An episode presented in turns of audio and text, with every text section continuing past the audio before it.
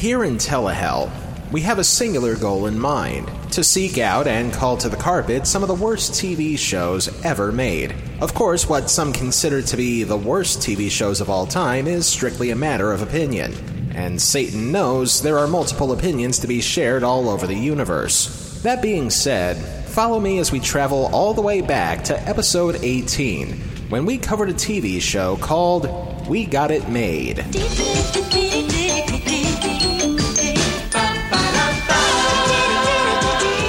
As derivative and as cliche as that show was, it still had a unique honor attached to itself. The fact that this show was the only new show of NBC's ill fated 1983 Be There season to have been granted a second season of shows, albeit four years later and in syndication with a completely different look and feel, but it still counts. But what about the rest of the Peacock's perils that year? Could they truly have been as bad as people believe them to be over the years? As luck would have it, two of the biggest bombs the network would have that year wound up sharing the same night. And I can't think of a better way to start closing out the season. I'm leaving. And now, it just never ends, does it? This is Telehell.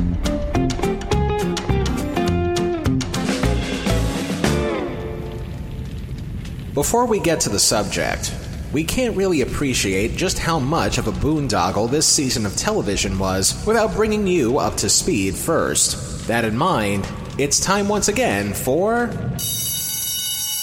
A Telehell history lesson.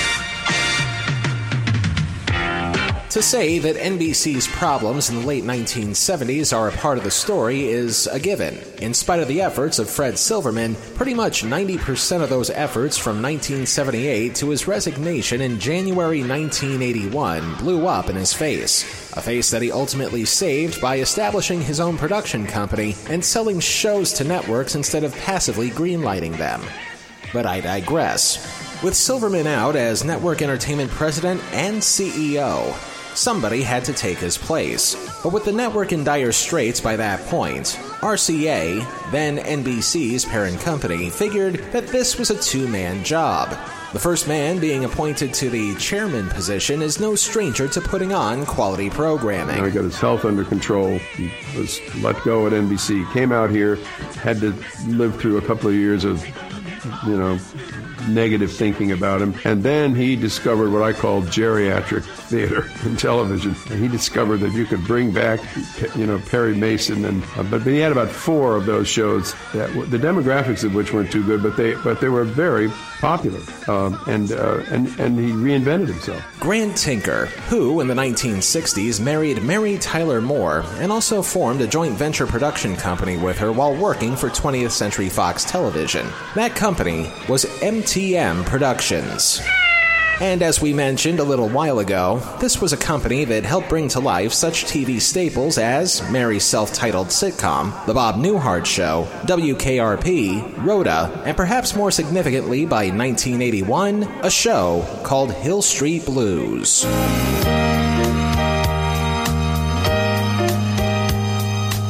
Significant because at the absolute nadir of NBC's problems by the winter of 1981, Hill Street Blues was the one show on the network that garnered any critical acclaim, let alone decent ratings. In fact, there were times when the show wound up gathering all the critical acclaim amongst all the networks, even though the show initially had low ratings when it premiered.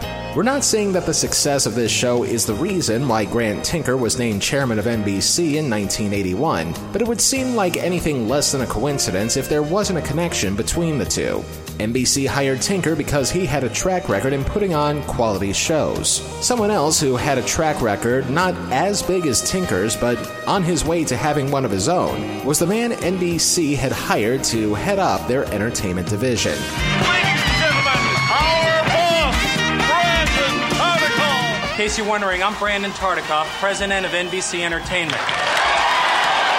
If Fred Silverman is considered Telehell's patron saint, Brandon Tartikoff should be a saint, period. For he is long credited as the reason why NBC began to change its fortunes for the better in the 1980s. Already working at the network since the mid 70s, Tartikoff was seen as a boy wonder of TV programming. One who could read the tea leaves, so to speak, in trying to figure out the best ways to outperform the other networks while trying to avoid airing copycats of existing shows. Or at least that would be the case later on in the 80s, because in the 70s, well, nobody's perfect. Here's a partial list of shows that Tartikoff may have lent a hand in helping get on the air. On Turnabout, a little magic made Penny and Sam switch bodies. I am in your body and you're in mine. I think I may die. Then it's Hello Larry. His fans listen, but his teenage daughters don't. He's got a band. Yeah, he calls it his Rassel Castle. Premiering Friday, January 26th. Friday, Zipper's dad pays a visit. I'm here to talk about your grades. on Brothers and Sisters. Then, how would you feel if you had a chance to win a million? Just this one time. Let me win the big one. I think maybe I'll go around the world. Who will win on sweepstakes? Right after Brothers and Sisters, Friday, starting at 9, 8 central on NBC. But to be fair, he was still young at the time and still trying to figure out how network TV worked back then. Because in 1981, at the age of 32, Tartikoff was named the youngest ever president of NBC's entertainment division. Tinker and Tartikoff did what they could to make NBC watchable again in 1981. Unfortunately, there was still some Silverman residue by the time that year's fall offerings were unveiled. So, they focused their energies on what was right with their schedule, their existing successes in Diff'rent Strokes and The Facts of Life, Season 2 of Hill Street Blues, plus the premieres of Late Night with David Letterman, the sitcom Gimme a Break, and a TV adaptation of the movie Fame. In spite of the silver linings, NBC was still in third place, but Reconstruction was on its way. We're NBC. Just watch us. NBC. You love us. By 1982, all the critical acclaim NBC's shows got the previous season resulted in an uptick in Emmy Awards, as well as this blurb that they felt they needed to tell the entire country. This is NBC, the network that swept the Emmys.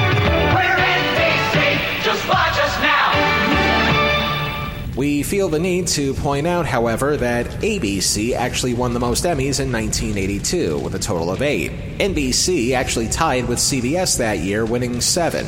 But considering how much rebuilding the network needed to do, they'll take the wins wherever they could find one. The new programs they had scheduled for the 1982 season brought new meaning to the term diamonds in the rough. Shows like Family Ties, Remington Steele, Silver Spoons, Knight Rider, The A Team, and a little upstart called Cheers would help repave NBC's Rocky Road.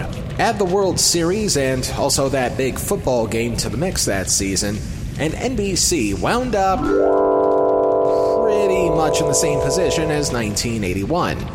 But there were some nights when it would flip back and forth between second and third place. Still, though, the Peacock was not to be deterred.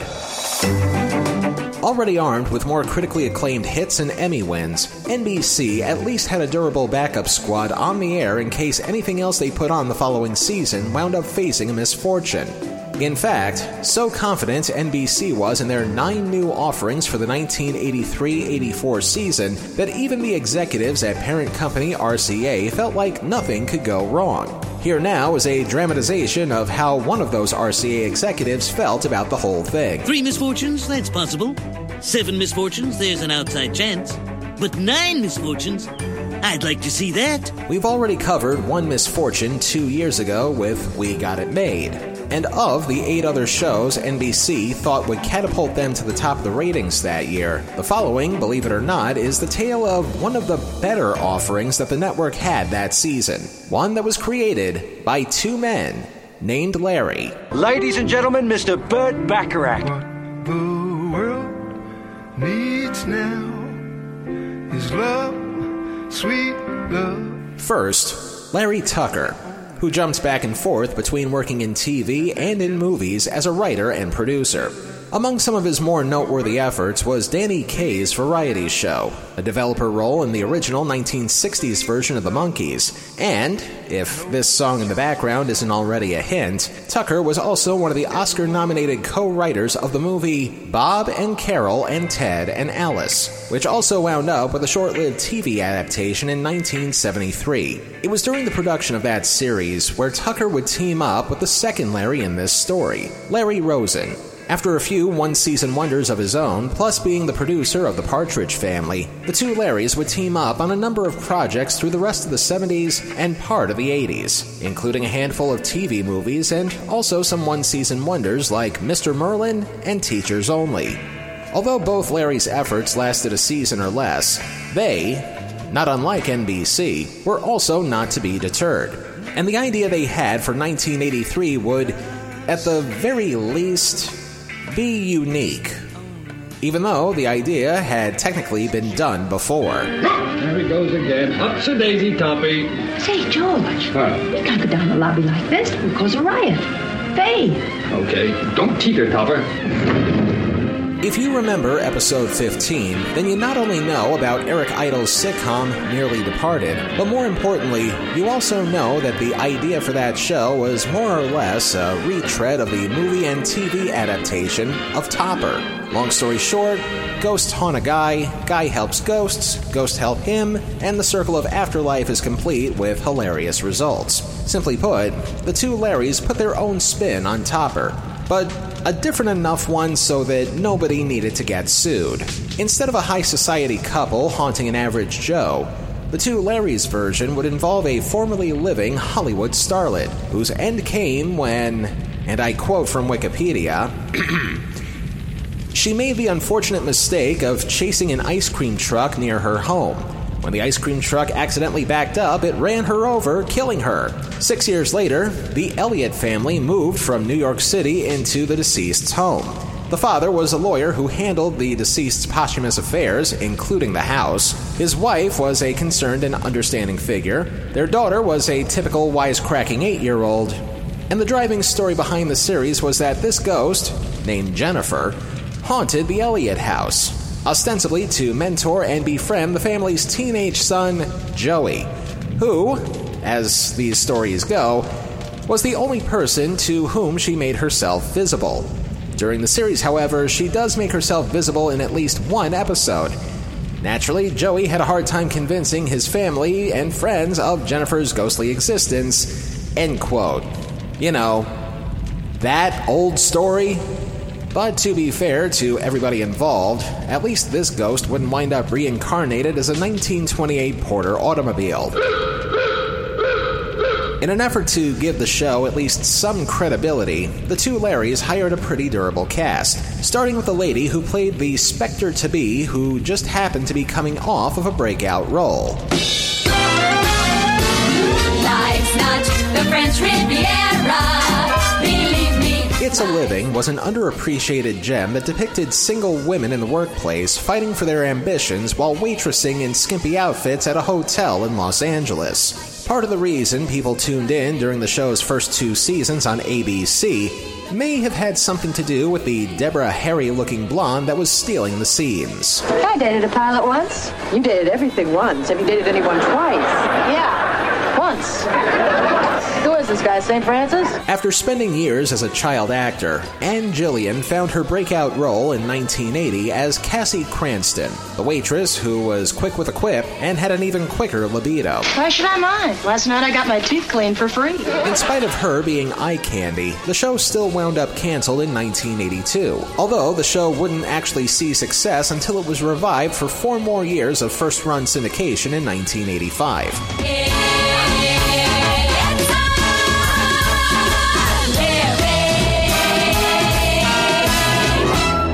Between those years, however, Jillian continued to make a living, most notably in a TV biopic on Mae West, and also a supporting role in Mr. Mom with Michael Keaton. Knowing when to strike while the iron was hot, the two Larrys hired Jillian to play Jennifer Farrell, the doomed starlet who probably should have bought her ice cream at a store like normal people. The rest of the cast was just as durable as Jillian, including Georgia Engel from The Mary Tyler Moore Show, playing the mother to the Elliott family.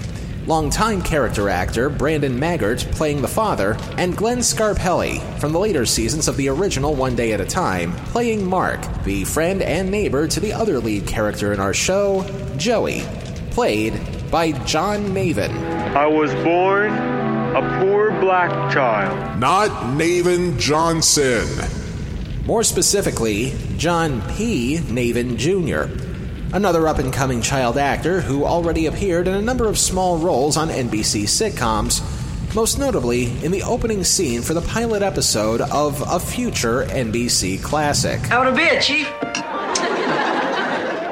How about an ID? An ID? That's very flattering. Wait till I tell the missus. You would think that with a cast like that, writers who used to work for Garry Marshall sitcoms, and a theme song performed by a singer of iconic TV theme song status, at the very least, this show could have attained cult hit status. Except for two problems that the show had before it even started. Most notably, this. Making their way the only way they know how. And this. For whatever reason, NBC thought this show had what it took to take down an established hit in The Dukes of Hazzard on CBS and an up and coming hit with Webster on ABC. But NBC was not worried. After all, this show might have stood a chance if the show that led into it also had a pretty strong following. Unfortunately, NBC made that scheduling decision with a blindfold, a dartboard, and a linoleum knife. Friday's Mr. Smith going out of his tree. He will be an ordinary orangutan again by the end of the week. Unless Ellie can save him from going ape. Then Mom spooks Jennifer when she drops in from the grave. Time to get down and boogie. But is a seance Joey's idea of a good time on Jennifer Slept Here, Friday? Be there. So, yeah, it looks like NBC pretty much went out of its way to exorcise a ghost that it put on the air in the first place. And now, so will we. After the break. Someone's come for a nutritious breakfast. What? Hello, my name is Boo. Let me finish. Booberry. My ghostly good blueberry flavored cereal, Booberry, is part of this complete breakfast. Who do you, Blueberry? Frankenberry's got strawberry flavored marshmallows. Count Chocula's got chocolate marshmallows. But I've got blueberry flavored marshmallows. Frankenberry. Count Chocula. and Booberry. This week on Telehell's premium content of the damned. Hey, ladies. Enjoying the film? Of course not. Because this is our movie! And Dr. Pepper 10 is our soda. It's only 10 manly calories, but with all 23 flavors of Dr. Pepper. It's what guys want, like this. Catchphrase. So you can keep the romantic comedies and lady drinks. We're good. Dr. Pepper 10, it's not for women! The only way to listen to Telehell's premium content of The Damned is by becoming a patron at patreon.com slash telehell podcast. For just a few bucks a month, you can listen to our premium content and get some swag along the way. Once again, that's patreon.com slash telehell podcast. And now, back to this week's torture.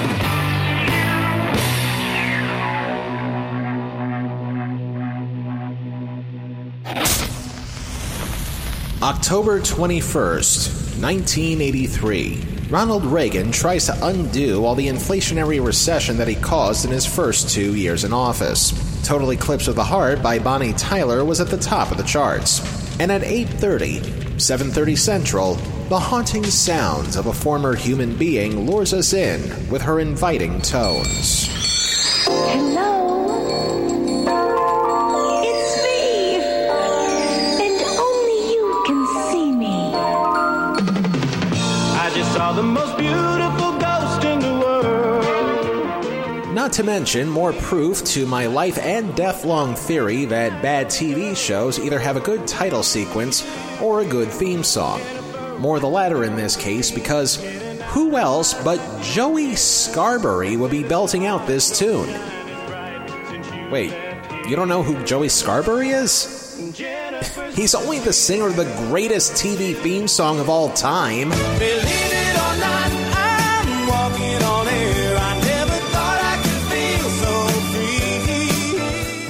While this particular theme song has some inane lyrics and pales a little in comparison to the greatest American heroes, at least the theme song to this show is a lot better than the visuals, which I can only describe as bland, beige, and the kind of penciled caricatures I wouldn't even get from a sidewalk vendor. Jennifer slept here. Act 1 begins with the Elliott family moving into Jennifer's house. And as is the case when people make a big move someplace, there will undoubtedly be some reservations about it. I didn't show you what I found in the closet. Would you throw that out? George's autograph. To Guido. Thank you for the roses. Love, Jennifer. We know what she did for the roses. George, Jennifer Farrell was a legend. Jennifer Farrell was a tramp. As a picture drops at the mere mention of her past promiscuity, and just a heads up, that is going to be one of many running gags that doesn't see any advancement during the show's run, we get to meet our boy Hero as he, stop me if you've heard this one, whines and moans about wanting to move back from whence he came. And yes, I will use whence in this case. You having a tough time? I'm just not into these California kids. You know, there's a girl in my class who owns a Mercedes. Isn't she a little young to drive? Not a car, Mom, a dealership. And if one more guy asks me how it feels to live in Jennifer Farrell's house, I'm going to run him down with my bike. You don't have a bike. Then we'll just have to buy him one. But just as the kid has some misgivings, we then get to meet somebody who's making an after living. But not before some wacky gags involving the opening and closing of a window.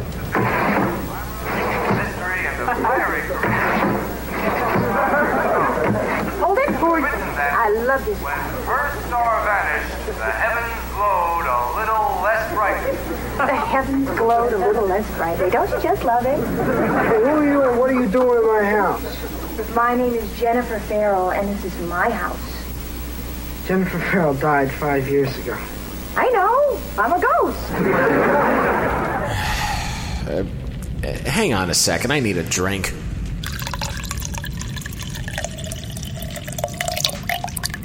Two shows to go in this season.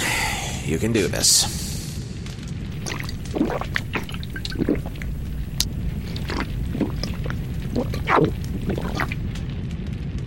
Ah, okay. Now that I'm slightly buzzed, maybe I can take this show a little more seriously. Especially now that we've reached another inevitability in ghost related media the kid trying to convince people that the ghost that he's seeing is real. Hey, Dad. Don't you look like Jennifer Farrell? Doesn't who look like Jennifer Farrell? Her, the blonde. The tramp, George, remember? Dad, I'm looking at a woman who's told me she's the ghost. I wouldn't tell him that if I were you. He's going to do your room in rubber wallpaper. More, please?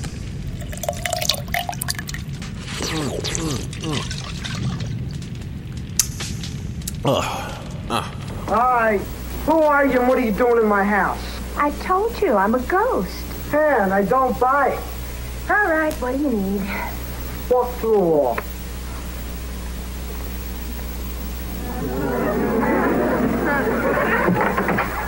Your closet's a mess. More. Please, more. Oh. Hmm.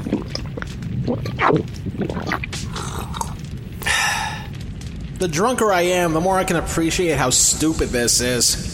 As we now introduce ourselves to Ghost Boy's neighbor, Or at least Ghost Boy introduces him before he actually appears. Oh, yeah, I'm meeting new people. How about the kid next door, Mark?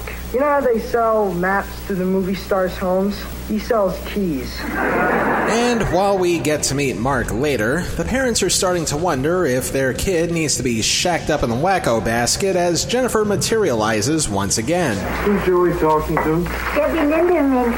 Come over here.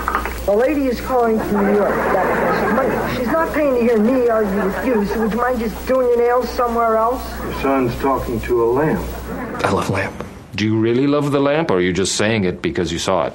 I love lamp. What if I said his imaginary friend might be Jennifer Farrell? I'd say your son has very good taste. The lousy actress, she'll make a lousy friend.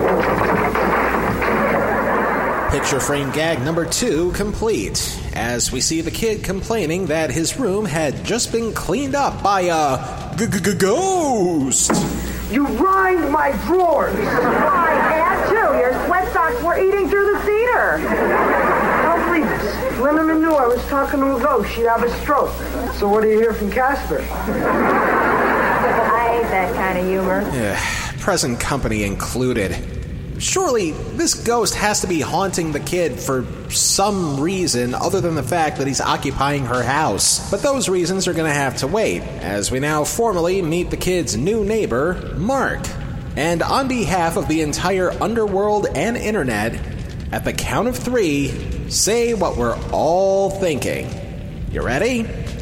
One, two, three. I did not hit her. It's not true. It's bullshit. I did not hit her. I did not.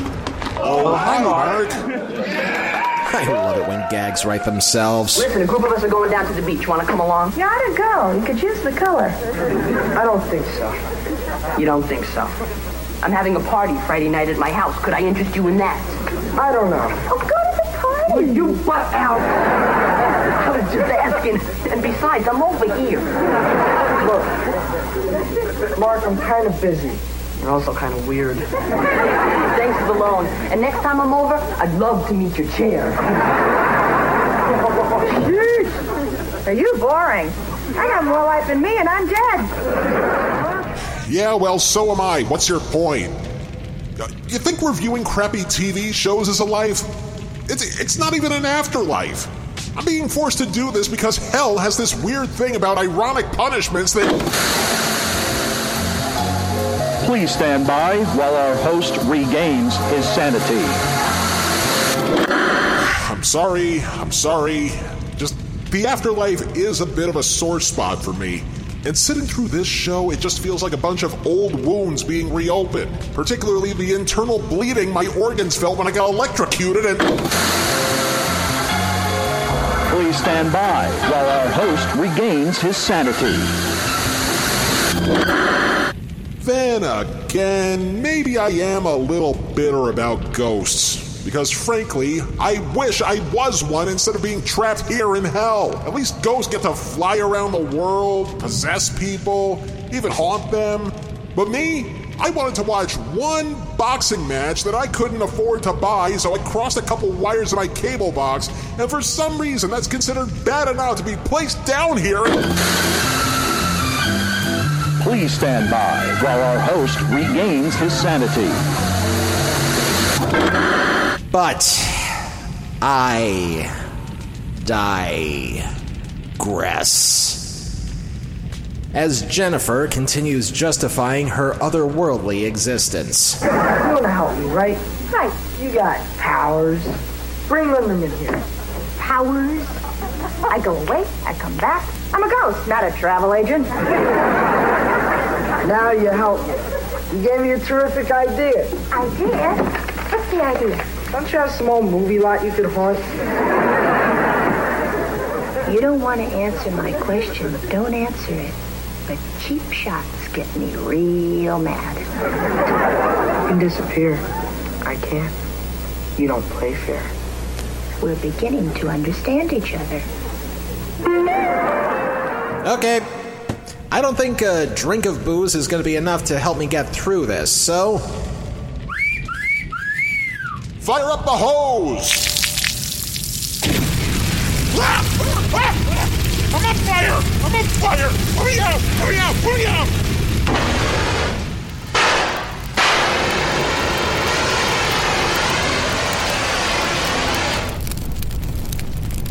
I.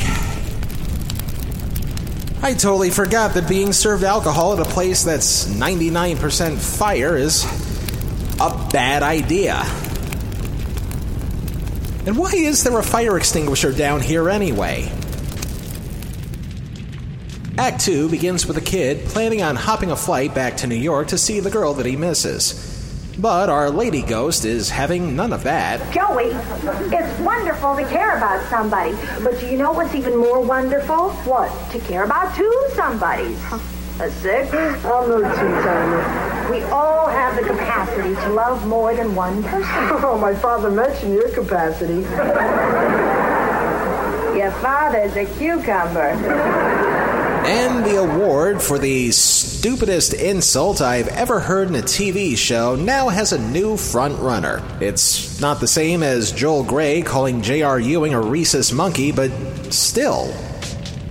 Cucumber? That's the best you could do? Do your parents know about this? I'm gonna call him from the airport. Oh, that's very thoughtful of you. That way you won't have to look at your mother's face when she faints. You're not going. Try and stop me. Which she does through. Satan, help me. Wacky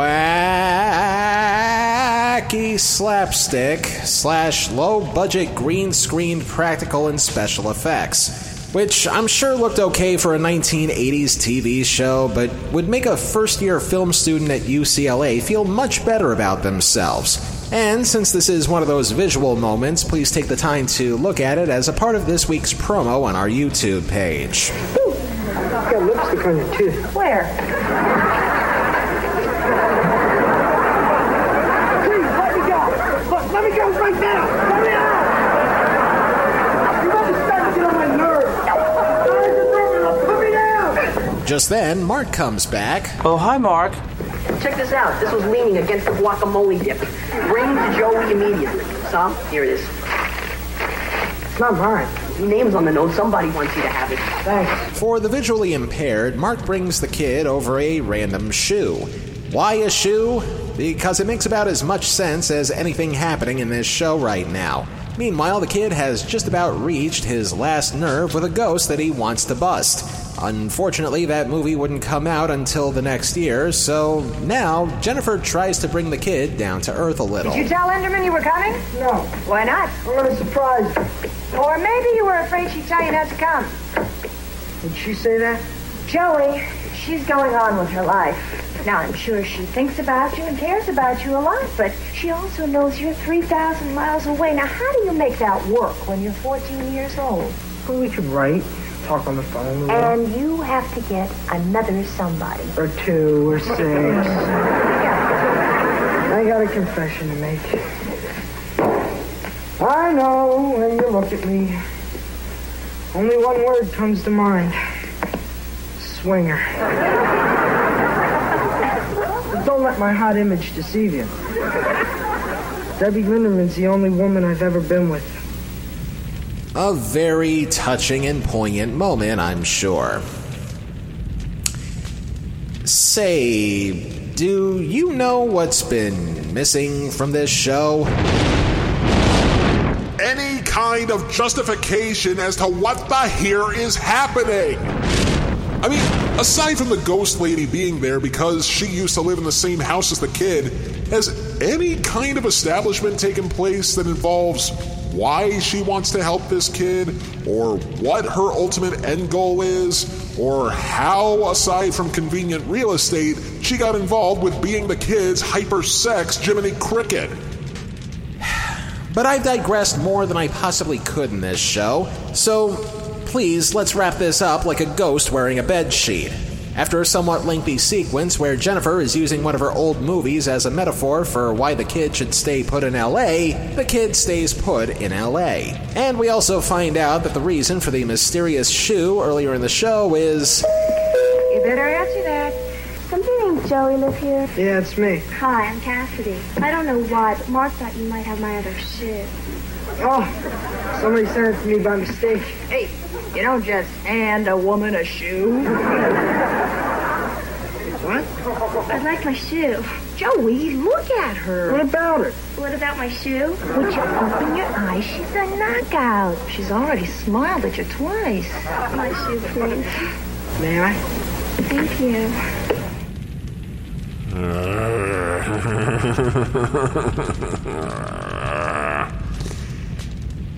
So, let's recap.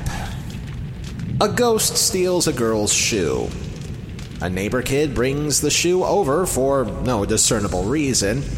And then, minutes later, the girl, who, by the way, may have at most one minute of screen time, comes over to retrieve her shoe and instantly falls for the kid because of it, even though, in her point of view, the kid, who, by the way, is talking to a fucking ghost, is talking to no one. And the girl seems to like him anyway?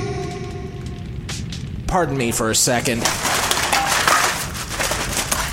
Alright, where did I put it? Where did I put that thing? Oh, it's here somewhere. Really gotta clean that up. Uh, ah, here it is.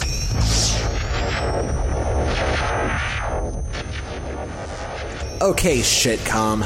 You have exactly two minutes to save yourself. Otherwise, I don't care how many streams I have to cross to get you there. You're going in this ghost trap. You know, for a while there, I actually thought Joey was talking to the ghost of Jennifer Farrell. Joey talking to ghosts? Even if there was a committee choosing ghosts, they'd never pick a bimbo like her. Well, of course, jokes, not unlike celebrity deaths, have to come in threes. So I'll give them a mulligan there. How do we wrap this up? You staged a major production just to keep me from going to New York. So? How about a guy says thank you? That outfit you got had a drink of me, uh, I don't know. I'll take that as a compliment.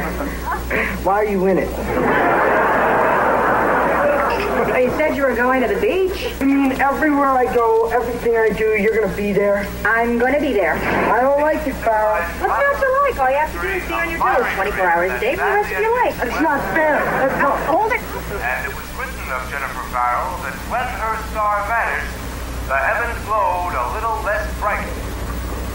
Oh, I just love that part. Okay. Okay. Sappy sitcom ending. Nothing worth lighting up a proton pack over. Oh, who the here am I kidding? Go! Okay, hold him up there. He's gonna move. Hold him up. Go! Bring your screens off as soon as I close the trap. Get ready. I'm closing it. Ah,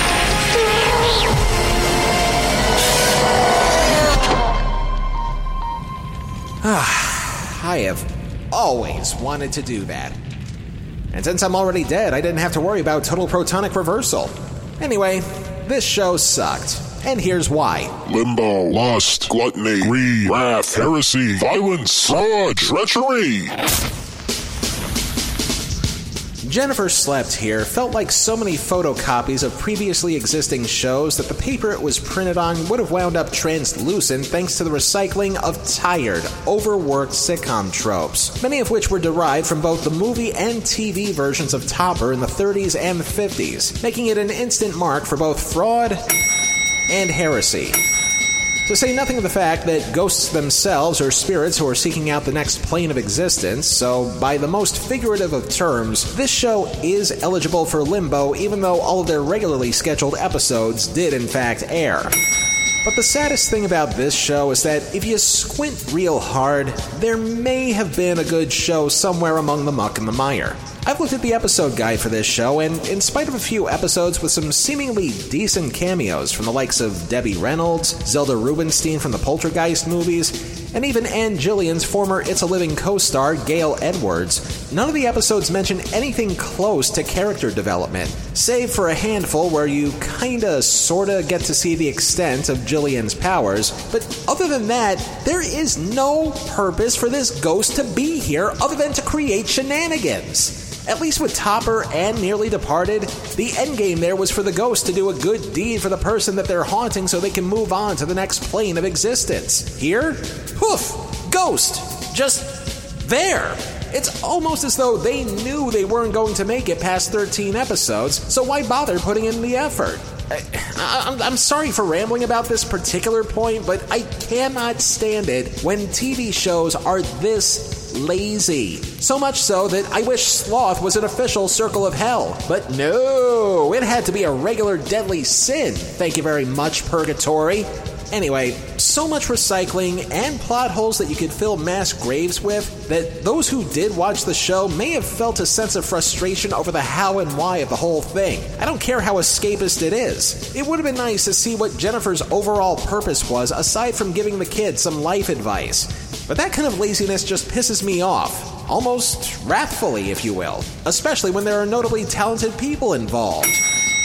To say nothing of the fact that they clearly capitalized on Ann Jillian's snark and especially lustful sex appeal to try to lure in certain viewers. A gambit that failed to pay off considering that the show wound up ranked as the number 89th TV show of that season. But then again, the show had both the Dukes of Hazzard and Webster to contend with. But as writer Tom Ensign of the Toledo Blade newspaper stated in his own critique of the show, quote, "It wasn't funny, it wasn't witty, and it doesn't stand a ghost of a chance." End quote. And I'm glad he said that instead of me because I think we've had enough tired cliches around here for one day. Jennifer Slept Here earns 5 out of 9 circles of Telehell. And that's all I'm going to say about the show because, just in case you're curious about the rest of the shows on NBC's lineup for the 1983 season, I'll give you a quick rundown since most of these shows are not available to be seen or reviewed, or, if they are seen, they don't quite fall under our standards of review for review. So let's review.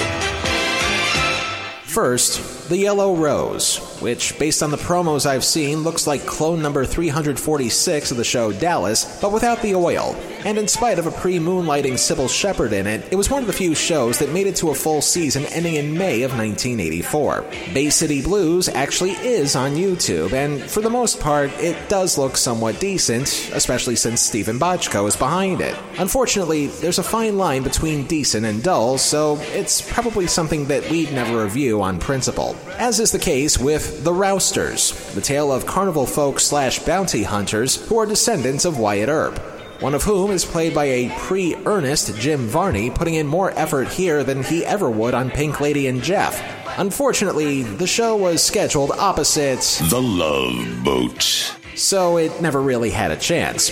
Boone, I know next to nothing about since they don't even have a Wikipedia entry. And based on the few promos I could find, it seems like your typical boilerplate story of a country boy trying to find ambitions as a country singer, even though his family doesn't approve. You know, that other old story? There was also For Love and Honor, the tale of Army paratroopers that might have been okay if viewers didn't tune in to the shows that ran opposite. Pretty much any show that tried to stand up against CBS on a Friday night that year got killed in the ratings. And this show was no exception, no matter how good the intentions were. And then, finally, an aforementioned show that I actually wish was able to review, if only because it carries on the tradition of flop TV shows whose star just happens to be a monkey. I hate uh, promos, don't you? So if you'd like to hear more about my new show, Mr. Smith, uh, call me at 1 900 40 uh, Smith and uh, I'll tell you all about it. Right. Think people are really going to call? This too seems to only have promos of it existing. But believe it or not, in the 1980s, when you think people have started to cultivate their own brain cells, NBC thought people would be interested in watching a show about a super intelligent monkey trying to solve the world's problems. Unfortunately for NBC, they seem to have forgotten that we were already given Lancelot Link one time, and that was enough.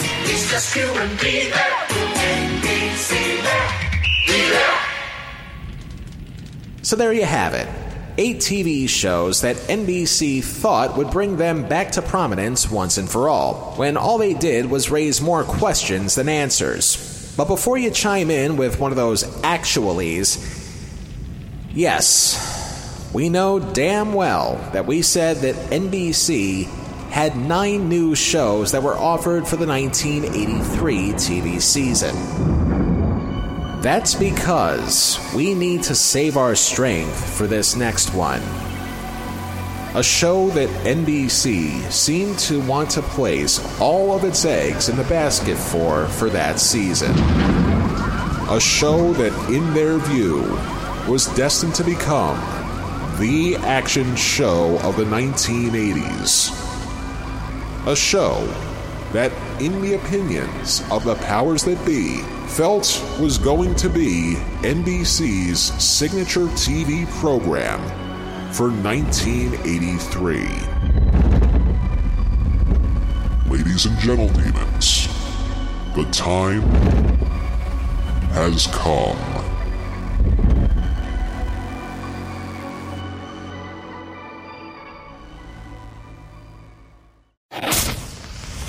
Next time on Telehell, our season 4 finale can be summed up in just one word.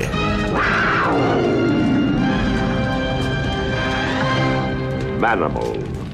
Until then, If it's not in Telehell, it's not worth a damn. the part of the Please Stand By guy was played by Rob Maurer. Telehell was written, produced, edited, and narrated by me, Justin Hart. All clips used in this program are protected under the Fair Use Doctrine of the U.S. Copyright Act of 1976, and all clips used come courtesy of their respective companies and owners. Some of the music used in this program comes courtesy of YouTube and their audio library service. Telehell is a production of Horton Road and is distributed by Libsyn. Now that everybody is getting mysterious chemicals injected into their arms, that can only mean one thing. It's almost safe to socialize with people again. So why not get a head start on that and follow us on our social feeds? Twitter and Facebook, both at Telehell Podcast. By the way, shows like these aren't cheap. Do what you can and can what you do at patreon.com slash telehell podcast.